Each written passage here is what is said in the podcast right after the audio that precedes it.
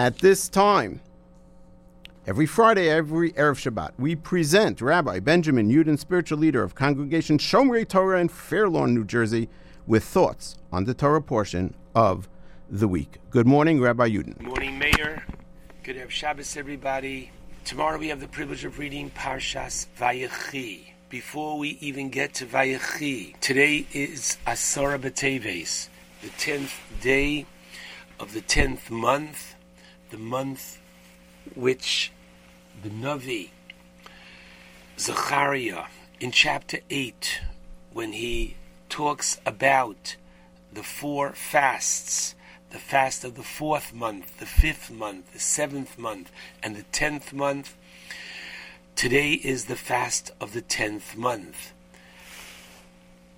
Asara B'Teves is the only fast that could ever fall out on a Friday.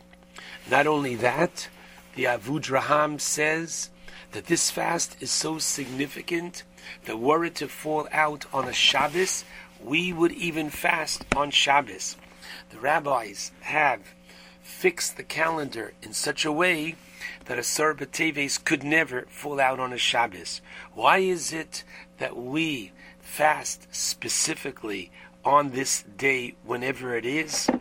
So the prophet Yecheskel, who was in Bavel, God says to him in chapter 24, Ben Adam, literally son of man. I want you to write for yourself the name of this day, this very day. What happened? Samach Melech Bavel El Yerushalayim Be'etzem Hayom. This very day, the king of Babylonia has reached Jerusalem and put a siege around Jerusalem on this very day. And later on, this was substantiated, and because this date was marked by Hashem to the Navi, we perpetuate and fast on this day. The Chassam Sofer, in his commentary to Slichos of today, writes that every year on this day in heaven there is a judgment as to whether or not the third Beis Hamikdash is going to be built, please God, on this day. And we pray that our fasting today and our taking to heart the lesson of Parshas Vayechi will generate a favorable response to the judgment of today. What is unique about Parshas Vayechi, which is the closing parsha of Bereshis, it's Shabbos Chazak, and it gives us chizuk. Amazing the very parsha in which Yaakov dies is called Vayechi, and he lived. The rabbis tell us in the Gemara Taanis, Yaakov Avinu Lomes, Yaakov did not die. What do you mean he did not die? The Torah is so explicit and gives us such detail about his funeral and his burial. How could you say he did not die? And the Talmud says so powerfully, Ma zaro b'chayim, just as Yaakov's children are alive and dedicated to the values that Yaakov held dear and precious, as a result, Afu B'chayim, Yaakov Avinu is therefore still alive. What is unique about Parshas Vayechi is that it's stuma, it's closed, meaning that the text itself in the Torah, between every other portion, one and the next, there is always a break of minimally nine letters. Here, Parshas Vayechi begins immediately after Parshas Vayigash without any break whatsoever. And what is the reason for it? The Torah is showing the mindset of the people had become sosum, closed, because of, unfortunately, the impending servitude of Egypt, and because Yaakov wanted, in this week's parasha, legalos es hakates, to tell the his children and the nation of Israel, the Kates, the end of time when all the sufferings will come to an end, when the Mashiach will come, and as the Gemara in Psachim 56 tells us that Nistalka Mimenu Shchina, the Shchina, the divine presence, was removed from him and therefore he couldn't reveal this. V'hischil omer achirim, and therefore he told them other matters, namely, he gave them the bracha and brachos. So it seems a bit strange. Yaakov wanted plan A to give the kates, and Yaakov ends up giving plan B, which is the brachos. What kind of a very important lesson might we take from this? So the answer, or an answer I'd like to suggest, is as follows. Yaakov wanted to assure the nation that just as regarding the bris bein habesarim, when God foretold to Abraham that they would be in Egypt for 400 years and there would be an end to the Egyptian servitude, so too there will be an end to the long Golios into the future. However, if you think about it, just as in the Egyptian servitude, it was God who brought them out of Egypt, and He initiated with His Yad Chazaka, Zroa Netuya, with His strong arm and His might, He took them out of Egypt. And for the most part, the Jewish people were passive. Comes along Yaakov and could communicate to the nation that so too in the future, don't worry, there will be an end to the Golios. There will be an end to all the sorrows. And there too, God will bring it about. And that's called Isorurusa de God bringing it about literally through his initiation. Yaakov was not given this information, and therefore I believe one can say that he went to plan B. And plan B was listen, children, he said, you don't have to wait for the Kates. Just the opposite. You can bring the Kates.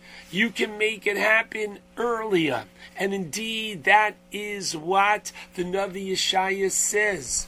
We find literally in the Haftorah, which is the sixth out of the seven Haftorahs that we read every summer in terms of the Shiva D'nechemta, the seven Haftoros of consolation.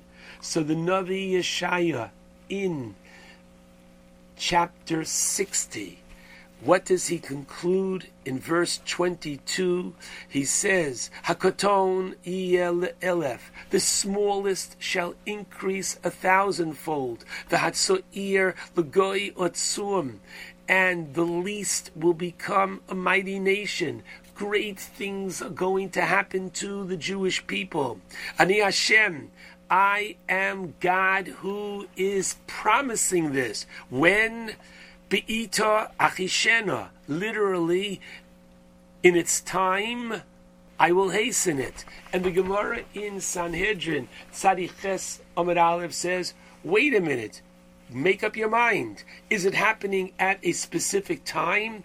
Is it happening achishena by it being hastened. And the Gemara says, in the name of Rav Alexandri, it's not a contradiction. Zachu, if the Jewish people are deserving, then Achishena, then Hashem is going to hasten it. Lo Zachu, if not, Be'ita, it's going to come in time.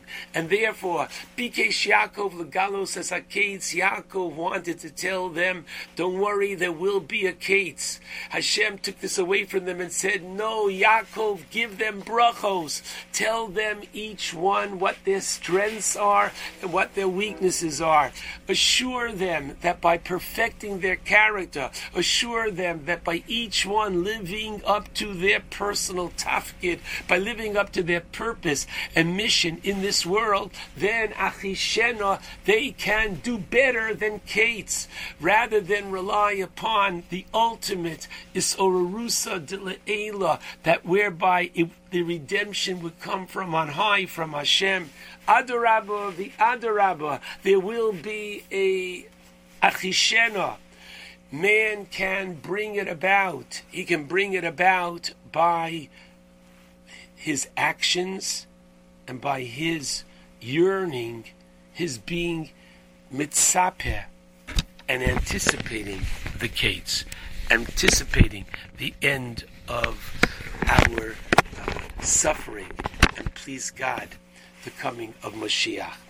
And that's why the rabbis teach us regarding today, regarding Asara B'Teves, Kol Dor Shelo Nivneh, each and every generation that the Beis Hamikdash has not been rebuilt in its day, Ki'ilu Nechrav, is looked upon as if it was destroyed in our day. Meaning that we have the capability of bringing about the Bayis Hashlishi. There will be that third Beis Hamikdash. But we don't have to wait for a Kates. We are the ones that have to realize that it is up to us. And this is what Yaakov Avinu was doing by giving each one their respective bracha. Each person is to realize that they have a different function, a different mission to perform in this world. The story is told that Reb Chaim Brisker came into shul before Kol Nidre, and he saw a wealthy Jew sitting and crying over the Tehillim. And he sat down next to him and he said, Listen, Reb Yid, I got to tell you something. In the army, there are all different divisions. There are the infantrymen, and there's the Air Force, and there's the Navy, and each one performs their particular role, and together they have a complete unit. And a soldier, an infantryman by himself, can't decide one day, ah, I'd like to be in the Navy and just walk over and get on the boat. No, you've got to do yours. And similarly, there are people whose primary purpose in this world is to recite Tehillim, and that's very important. But there are others that if God gave you additional resources, if God gave you some wealth, then your tafkid and your purpose in this world is to give tzedakah and not to cry over the Tehillim.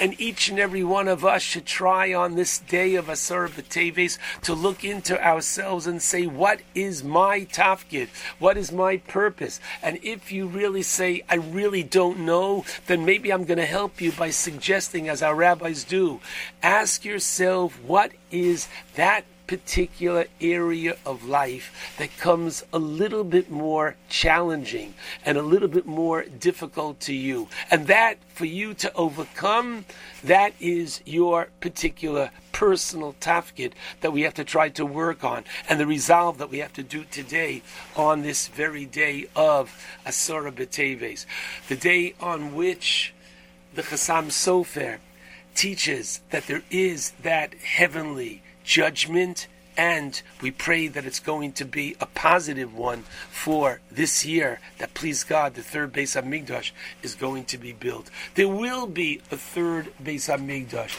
and the Chafetz Chaim Zecher Tzadik Levracha in his commentary on the Torah in Nitzavim in the book of Devarim, chapter 30, pasuk 3, where the pasuk says, Then Hashem your God will bring back your captivity and have mercy upon you, and he will return and gather you in from all the peoples to which Hashem your God has scattered you. The first thing is you have to be a mitzapeh Yeshua.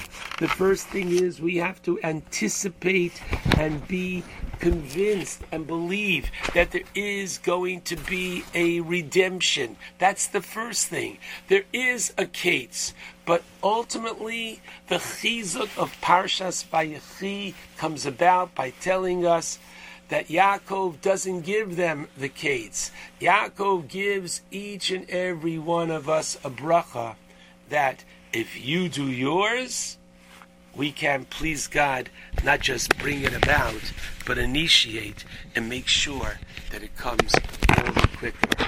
And so I pray that we take the lesson of Vayechi to heart, and we take the lesson of Asara B'Teves to heart, and realize just how important we are, and realize that Hashem looks upon the accumulative accomplishments of all the generations. And even if anyone should say, My goodness, are we really worthy? Just understand that we are coming after so many yes worthy generations. And the answer to my question is Are we really worthy? I think the answer is we can do it and show the answer in a positive, affirmative way. Shabbat Shalom, and may we truly draw chizuk on the Shabbos Chazak, Shabbat Shalom, and a meaningful fast to all.